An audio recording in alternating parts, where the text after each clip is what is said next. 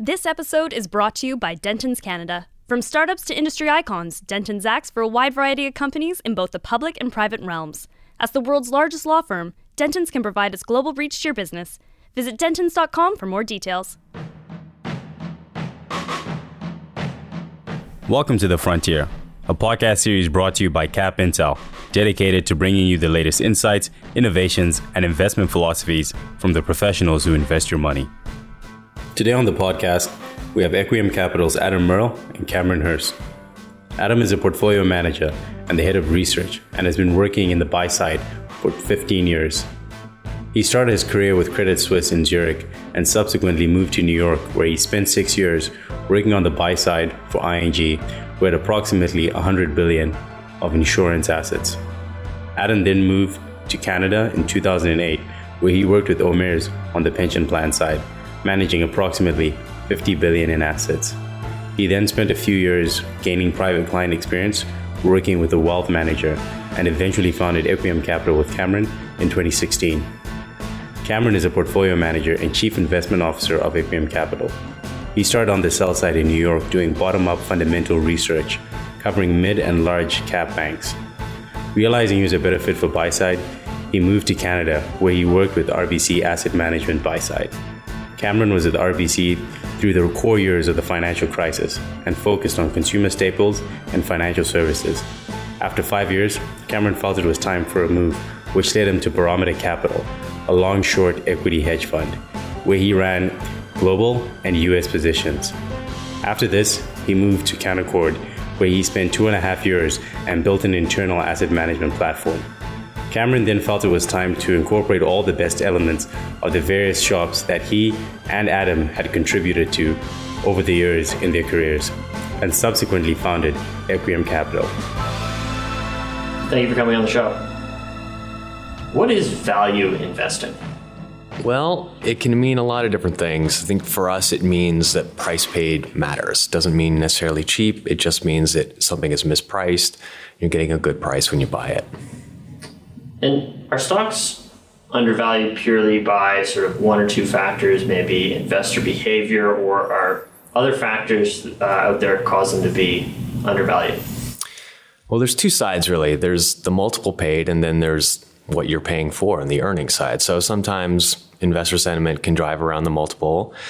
But a lot of times, and I think an area where we have a bit of an edge is really on the earnings side, and people really understand the earnings power of particular companies. And so I think that's really where we come in on value investing. It's not just the multiple, it's just as much the earnings and the expectations that people consistently get wrong over time. Is value investing useful for the short term and long term? And how long does it take before the stock meets or exceeds an investor's calculated intrinsic value? Yeah, it completely depends. Sometimes it can be 1 day, and sometimes it can be multiple years. I think, trying to find that catalyst and understanding why something is cheap and why you think the market's view of that company will change over time is really important to understand the timing of it. As a factor, value is something that works over the cycle. Now, if you have, say, a basket of 1,000 names and you're just running a quant model and you can just basket and reweight on valuation, then you can get the value factor working for you in the way that the academic studies would suggest they would. But really, as an individual investor trying to pick stocks, you're probably much better off figuring out where that mispricing is, why that's going to change, and really trying to figure out, different ways of thinking about the quality of the business, why the market has perceived something and why they're wrong. So essentially, when you're in value investing, you've got these two sort of values you're staring at. There's the market value that everybody knows, the stock price, etc. And then there's the underlying sort of value that you really think it's worth, and that intrinsic value. So when people are thinking about value investing, you've got to kind of keep in mind you've got these two different value points you're looking at. And essentially what you want to try to find is a space where there's a disconnect between those two.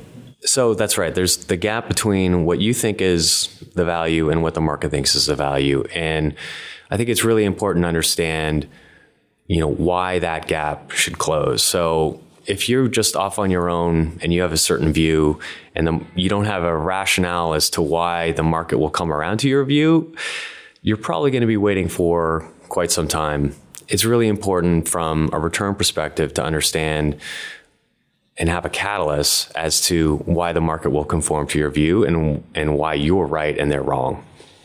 And then what is momentum investing?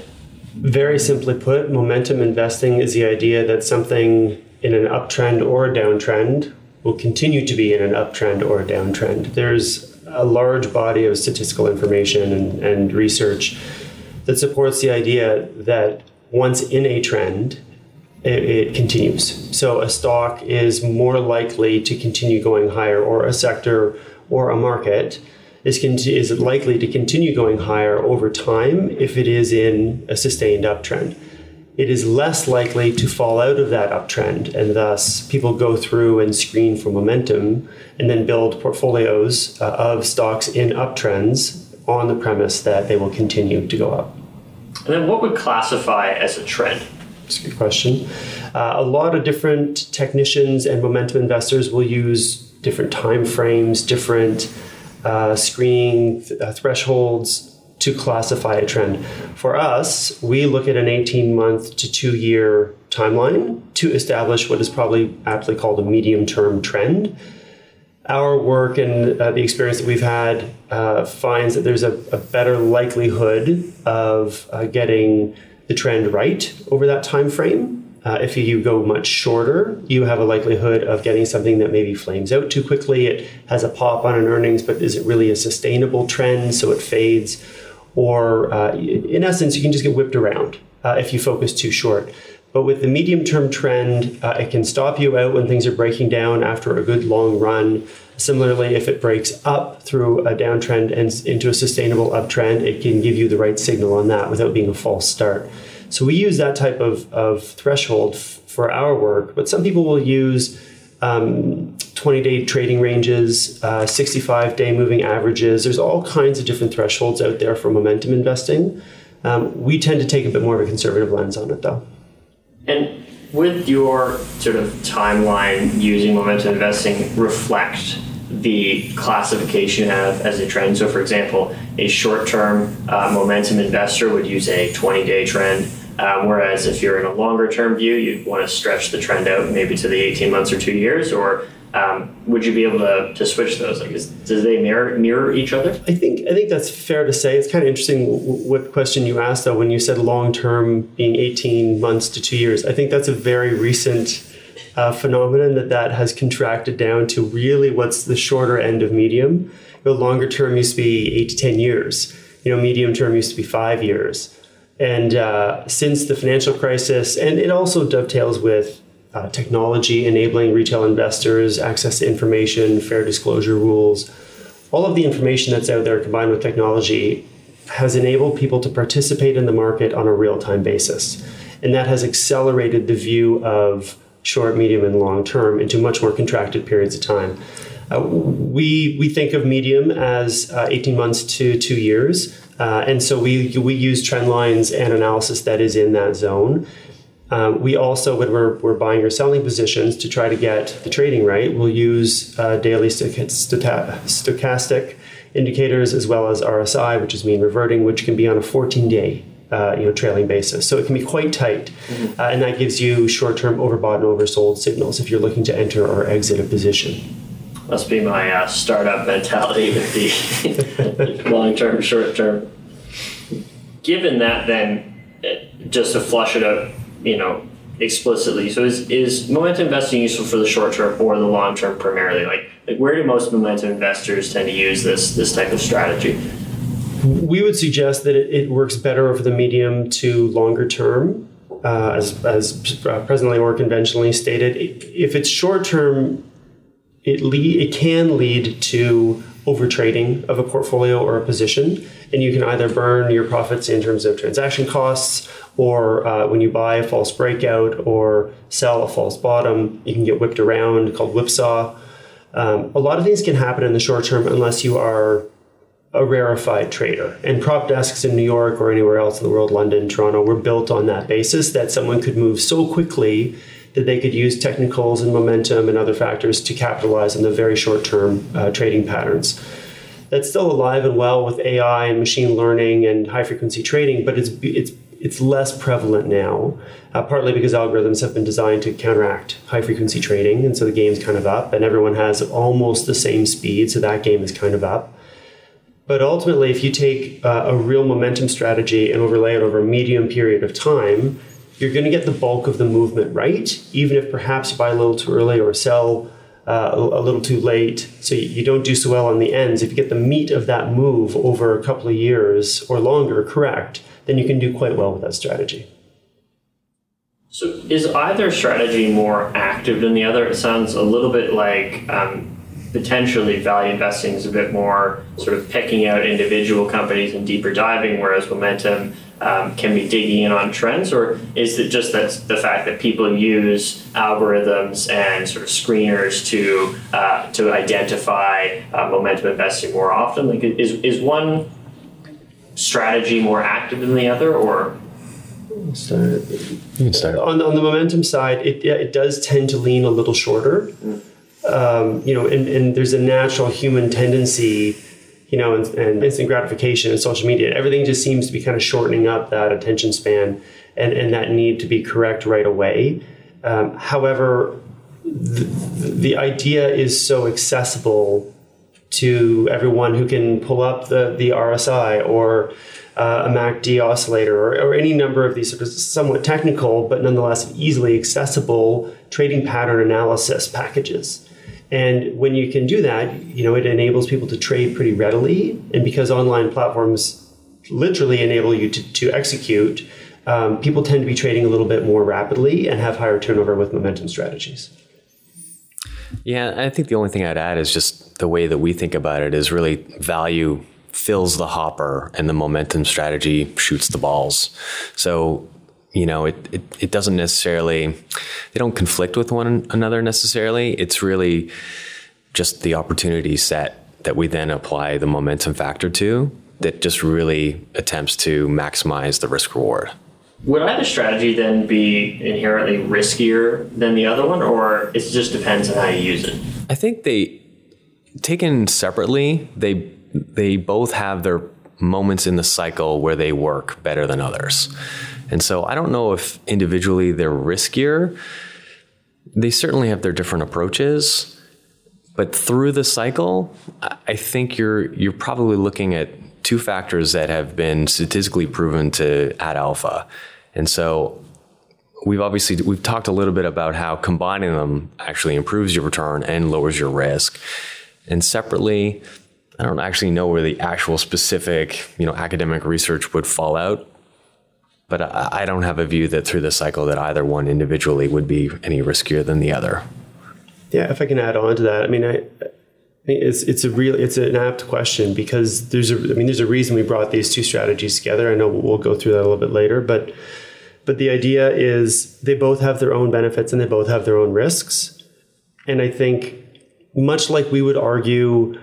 Robo investing is great if you're a robot, but if you are not and you have a behavioral cycle that you go through watching your own investments, it is unlikely to actually prevent you from doing the wrong thing at the wrong time that you would do anyway. So the benefit of having people full time on working on this, on managing a portfolio, overseeing markets, literally real time every day, is that hopefully if you pick the right manager, they know how to use a tool that allows them to see which strategy is working well at which time. And it's not a day in, day out, one day it's this, one day it's that. They move in large cycles. And there are times when value investing is absolutely going to trump momentum. There's times when momentum will absolutely trump value. And we just don't believe it's good enough anymore for a manager to sit back and say, well, I'm a value manager and value didn't work this year. Or I'm a momentum guy and it was out of favor this year. That's not good enough, especially when you have the ability to build a platform that can do both. I think that's what people need now. Understanding the basics now of both strategies, I want to talk a bit about the value investing strategy and about how you can apply it to the real world. So how do you calculate a stock's intrinsic value? So from a bottoms-up perspective, we use a DCF, a 3-stage model. I really like using kind of the shorter term generally speaking, there's some sort of disconnect. And so either there's a catch up on earnings or something's happened, a restructuring, a merger, something of the sort. And then I'll use a medium term kind of 5 to 10 year period where it's really more about the trend growth rate of the economy, of the category, the ability of the company to take share, and just be able to have a more moderate view that doesn't necessarily, you know, once we get to the terminal value, you're really about compressing your excess return to your cost of capital over time. And so I feel like having that medium-term growth rate in there actually properly reflects your view as to the economics of the business. And then the longer term, out 10 years, you can push that chunky terminal value out a few, and that's where you can really, you know, build in some conservatism in terms of that excess return.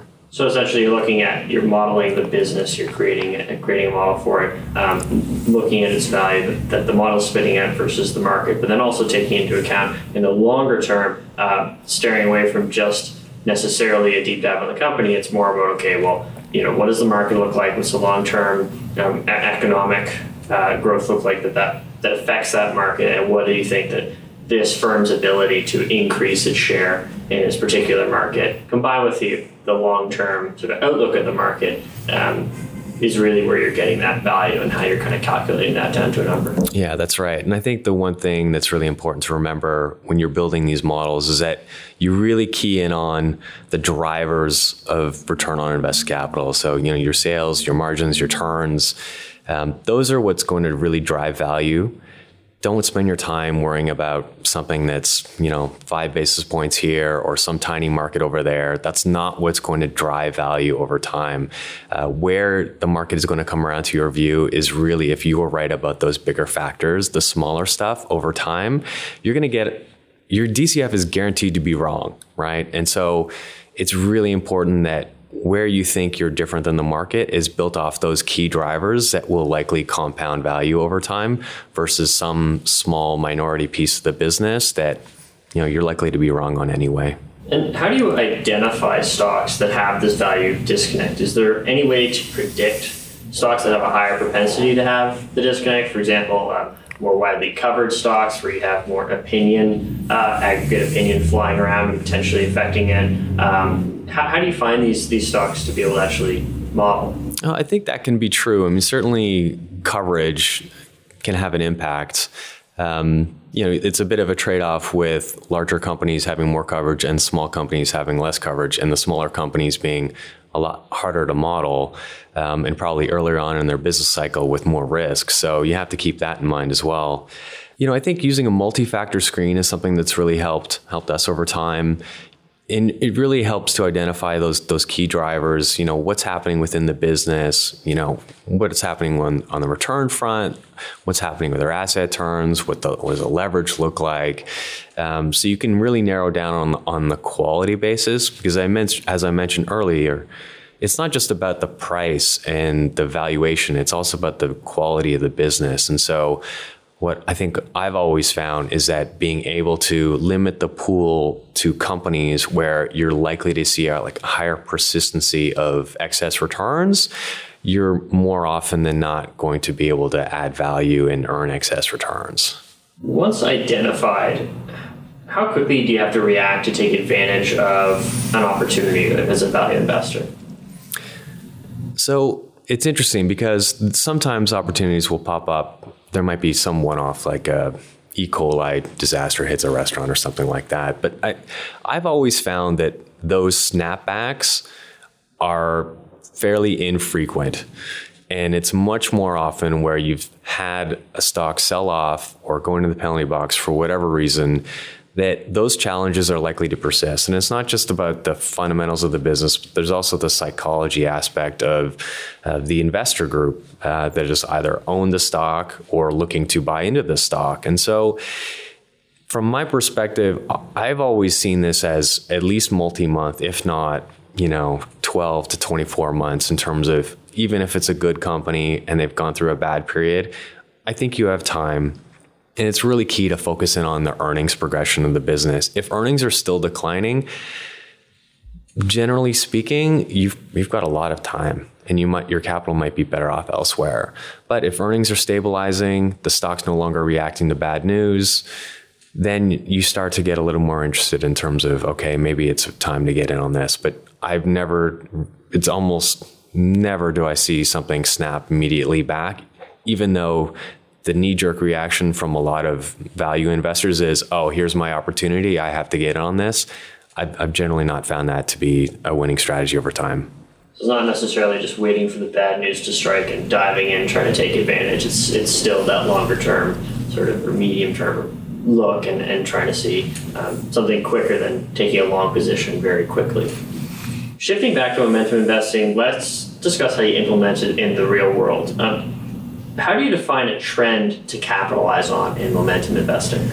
So as we talked about earlier, there are a number of ways to do that without being overly complicated. We've sort of a checklist of things we want to see. But in essence, you want to see a positive progression in the chart. Just the simple price chart, you want to see it making new highs or at least recent new highs.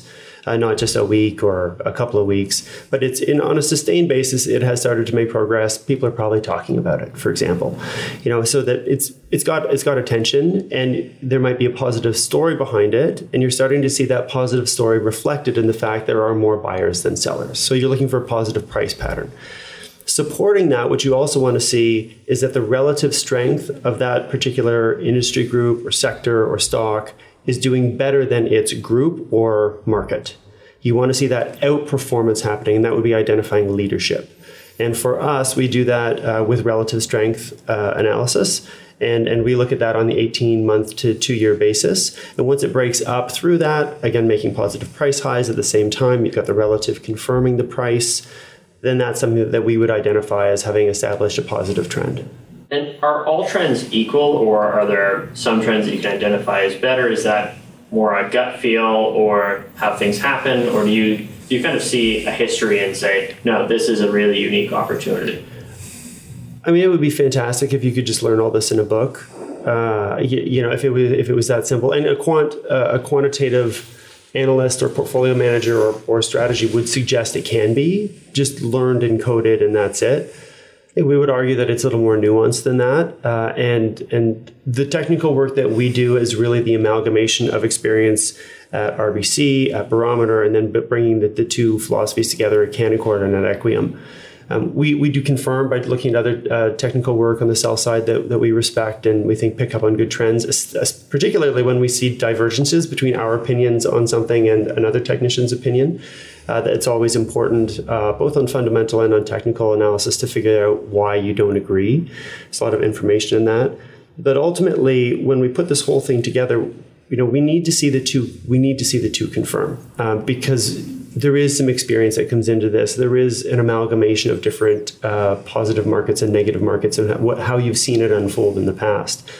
And particularly with regard to technical analysis on individual positions, we don't find a strong probability of success, or we would say efficacy of that strategy without the fundamental. When you take a larger group like a sector or a country, a larger pool of stocks all acting individually, it tends to mute out the individual company factors and risks, and you tend to see them moving as a sector. And so if one company in a group of 84 bombs in earnings and it drops 20%, it doesn't affect that whole group. Technicals work really, really well in that type of a situation. So picking a theme like consumer staples versus technology, you'll see one underperforming, one outperforming.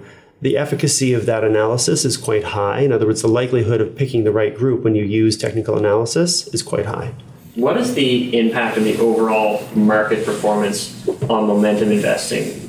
One could assume that during a bear or a bull market, there's a lot of noise with all the stocks heading in the same direction, that it would be hard to be able to identify where's a trend I can capitalize on and what is just the market moving.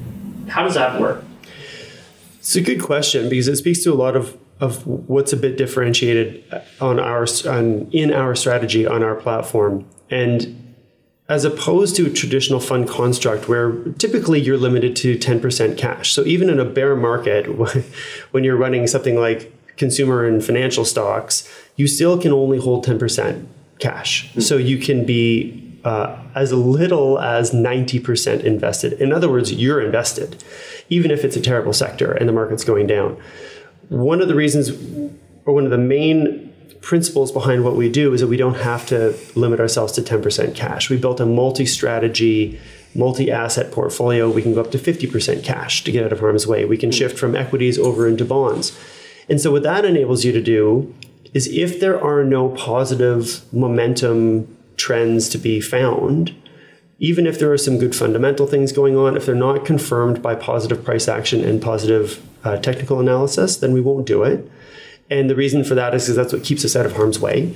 And we'll look at something more defensive. And that could first be a rotation off the cyclical equities, if those trends aren't confirming, into something more defensive like the bond proxies. If that's not working, we can shift right over into bonds. If that's not working, we can go, money market securities and cash. Mm-hmm. And so the ability to move seamlessly and flow between the asset classes and the risk categories enable us to not just build a very diversified portfolio, but to get out of the way, get out of harm's way. Don't be where there aren't good returns to be had. And if you can't find any decent returns, well, then hide out in cash. Can you apply either of these strategies to bonds, or is this just an equities strategy?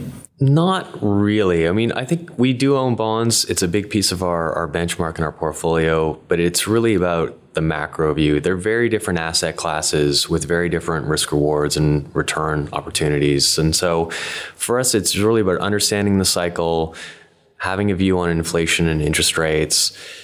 That's really how we think about allocating within bonds, really more at the asset class level than trying to use any kind of bottoms-up strategy to pick out individual issues. But certainly we have views on credit spreads. It's a really important part of our process, as well as interest rates and inflation, which are inputs across the board, really. What about ETFs or managed products? Can you use either of these strategies on those? Yeah, it actually works pretty well on ETF. Well, I suppose it depends on the ETF itself. If the underlying holdings of the ETF are illiquid or quite narrow, it can be a bit of a challenge, because again, it comes back to the size of the group you're doing the analysis on. An ETF is really just a collection of assets into a pool, and you can just buy a slice of that pool. That's it. For all intents and purposes, that's an ETF. So if the pool of assets underneath that you're buying a slice of all trade exactly the same, there's not a lot of diversification or differentiation, or it's heavily weighted to, say, one or two or three particular stocks or assets, then you're back to the problem of technical analysis not doing a great job with a small group of assets that you're doing the work on. Whereas if you do it on something like the XIC is an ETF we've used to take exposure in the Canadian equity market as a whole, it replicates the TSX. And so it's a broadly diversified multi-sector pool of assets, and technical analysis can work really well on that ETF because you're really just doing it on the Canadian equity market. So it doesn't work as well on things like fixed income or commodity ETFs, although you do still get a look at it. But again, if you're careful about what the underlying assets are for the ETF, it can definitely give you a view. We would always, however, suggest you come back and not only have a positive confirmation from technicals, but you have to have a reason to be there. There's got to be a value proposition to owning that pool of assets. So ETFs really just open up a new avenue or a different category of momentum investing. So Canadian equities versus a specific equity in Canada, that's what ETFs can allow you to kind of capitalize on or take a momentum position on. Yes, definitely. And I think it opens up kind of an interesting short point, but we think the ETF market is at a point of change right now where everyone thinks of ETFs as a security, kind of the way we're talking about it right now. But ultimately, there's going to be a small niche of ETFs that are actually just funds. They're actively managed funds. This is exactly what we do here at Equium Capital. We offer an actively managed global multi-asset fund, but people can access that strategy simply by buying an ETF. So it is just a channel. It's a point of distribution for people to access a certain fund. Then in the middle part of the category right now are what's called smart beta, there's a number of different terms for it, but let's call it smart beta as the broad category. You pay a little bit more and it's supposed to beat a passive index.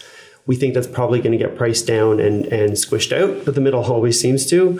And then the very cheap passive index replicating or sector replicating ETFs, they're next to nothing now. They're single digit basis points.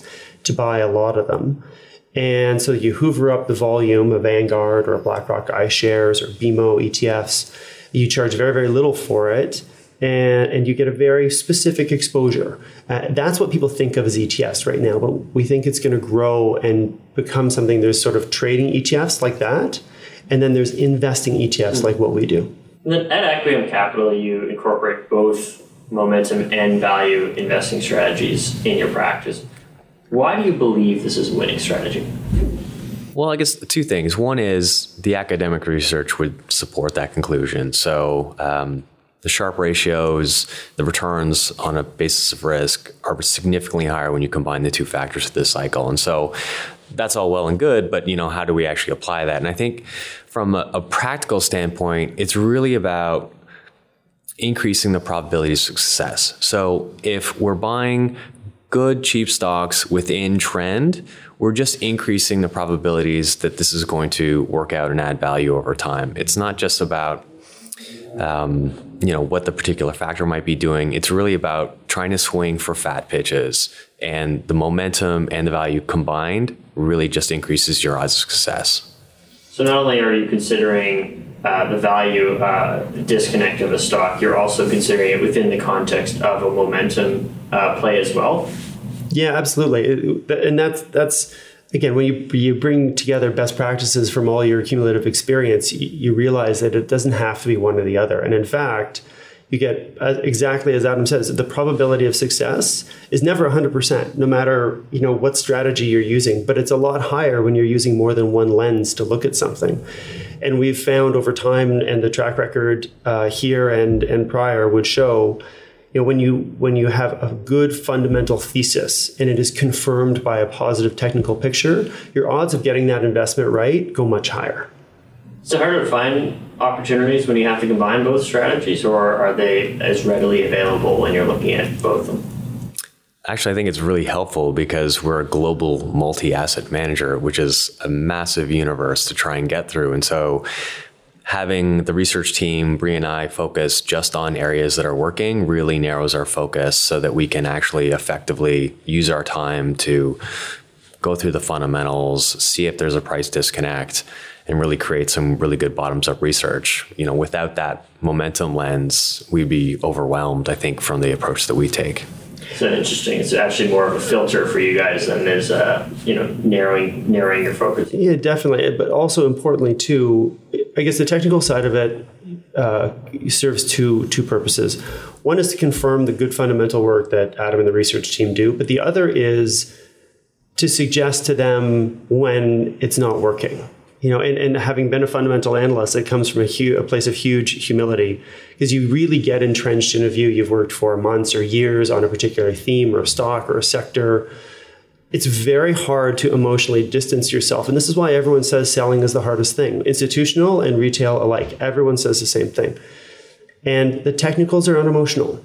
It shows a breakdown in the charts when it shows a breakdown. And having that discipline, not only on the upside, can confirm a positive fundamental thesis, but it can also say, even though you think it might take a little bit longer for this theme to play out, or the catalyst might take a little bit longer, the value realization, in other words, it's not working. And in fact, it's underperforming. And that's how you stay out of harm's way. At least that's how we stay out of harm's way. And that's a hugely important part of what we do, because our number one premise is capital preservation. Earn a reasonable return for investors, but don't lose the money. Yeah. And it might sound simple, but when you get emotionally wed to an idea that breaks down, more often than not, most people will get stuck in it. And the technical analysis prevents that. That's a really interesting point I didn't actually pick up on with regards to value investing, is that it must take a long time.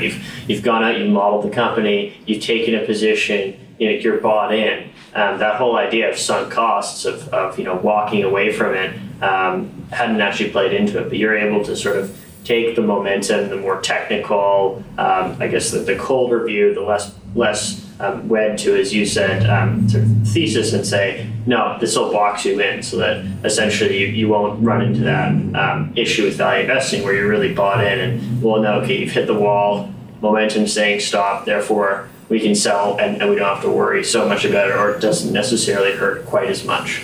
to walk away from your position. You don't get them all right, but that's definitely the idea. I mean, you know, we had one particular stock this year where we did get stopped out of it and it came back and continued to work. So we'd rather apologize for that than staying in something too long. And that's generally how it works, yeah. Yeah, I think everybody's lost their shirt at one point for holding on to something a little bit too long. I certainly have, so. Do you believe this blended strategy can remain effective in the long run? And are there any trends threatening the efficacy of this strategy, or are there competing strategies you see replacing or potentially reducing the efficacies of these strategies? I think we already spoke to the idea that the two strategies using or being used in a conflated way, so like at the same time for the same purpose, just two different lenses, definitely increases the efficacy or the chance of success of a position.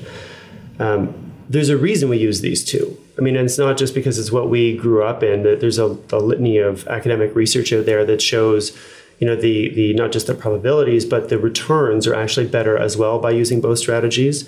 On the other, thinking about it the other way, we also don't use arbitrage. So in other words, with high frequency trading for a long time, people invested hundreds of millions of dollars of building the biggest or the shortest fiber optic cable between the exchange and a trading desk so that they could literally get nanoseconds of extra or reduced time for a trade so that they could be one tick in front of somebody else. Ultimately, someone's going to spend more money, build a shorter cable. That strategy will be arbitraged out. We thought a lot about what will be this strategy's undoing. And ultimately, it's probably machines and it's probably AI when they get to the point where there's no behavioral investing cycle. In other words, people are always going to come up with new strategies and arbitrage them out. It's just the way it goes. It'll work and then it'll flame out. And then those, as Adam talked about earlier, those excess returns get basically distributed down to zero. For us, because we play on that behavioral cycle, there's a market cycle, and our particular approach is just to get out of harm's way and protect capital when that's the right thing to do, and then to participate on the way up. As long as there's a cycle, we're good. We can step in and step out as appropriate. But the minute the machines well and truly take over, there won't be a cycle. There will be a perfectly efficient pricing. I mean, Adam might disagree with this, but I think, you know, if machines are doing it all, it's immediate and it's perfectly efficient pricing. Well, we can't figure out whether to buy or sell that because it'll be done before we get there. Interesting times ahead. We're hoping that's a few years away. Yeah. Now, in the Frontier, part of our goal is to educate investors based on experiences of professional investors. So, because it does professionally for a long time, trying to get some of the lessons and some of the lessons learned from doing this as a full-time job. So in that context, what is one piece of advice you'd like to leave with our listeners who are investing on their own? Well, I've got two. One is be sure you match your style with your temperament. I've seen this a few times now where people think they want to be value investors, but they actually don't have the mentality for it, or they're growth guys. And there's a real mismatch sometimes. And it's really important. It's philosophy, it's process, and it's execution. And if you don't have the proper mental and emotional alignment with that particular style, you will not succeed. So that's one really important one. The second one is to always remember that markets are social creations, not mathematical ones. And so we've covered a bit of that today. And there's one strategist, his name is Russell Napier, former CLSA economist, really famous guy within the industry. I would definitely look him up. And he really hammered this home with me. And I think every time when I see values flying all over the place, I always come back to that. And it's really helped me see through a lot of volatile times. It's just understanding that you may have the math right, but the markets don't necessarily price that way. It's certainly over any kind of near-term horizon. Yeah, that's a really good one. From my perspective, I just think if there's one thing I could remind people of right now, the last few years have been really easy. You know, and you've had the central banks fill in the punch bowl again and again and again, and the party's been great, not without its hiccups. You know, somebody bumped the lights and bumped the turntable and like things happen, but the party's been long and good, and we're coming to the end of it. And it's coming to that time. We used sort of a phrase recently on a show, one of the BNN shows, and it said, and it kind of got more airplay than we expected, and this is real investing now, and you've got to know when to step away. And everyone is so programmed right now to buy dips that this first kind of shakeup, the S&P futures took a 12% bump in February from a January peak, and that really floored people because we've had so little volatility for years now. And I would just encourage people to really think about the fact that, I mean, I did the math on the weekend. Actually, it's over 60,000 hours I've spent doing this. You know, and so what we do, and that's just me. So I don't know, multiply it by 2 and you get 120,000 hours of experience in this, you know, and that's just the two of us. You know, it's going to get tricky now. And hopefully people will recognize that they should always do a little bit on their own, but maybe they want to think about getting a bit of help from us or from anybody else that has that kind of experience when the markets start to get a bit more temperamental. With that, thank you for coming on the show. We really appreciate it. Thanks for having us. Our pleasure. Thank you for listening. If you'd like to learn more, please visit www.equiumcapital.com. This episode is brought to you by Cap Intel, a fund analytics company helping investment professionals select the top-performing funds for their clients. Industry experts nationwide trust Cap Intel to make better decisions faster. Find out why at capintel.ca.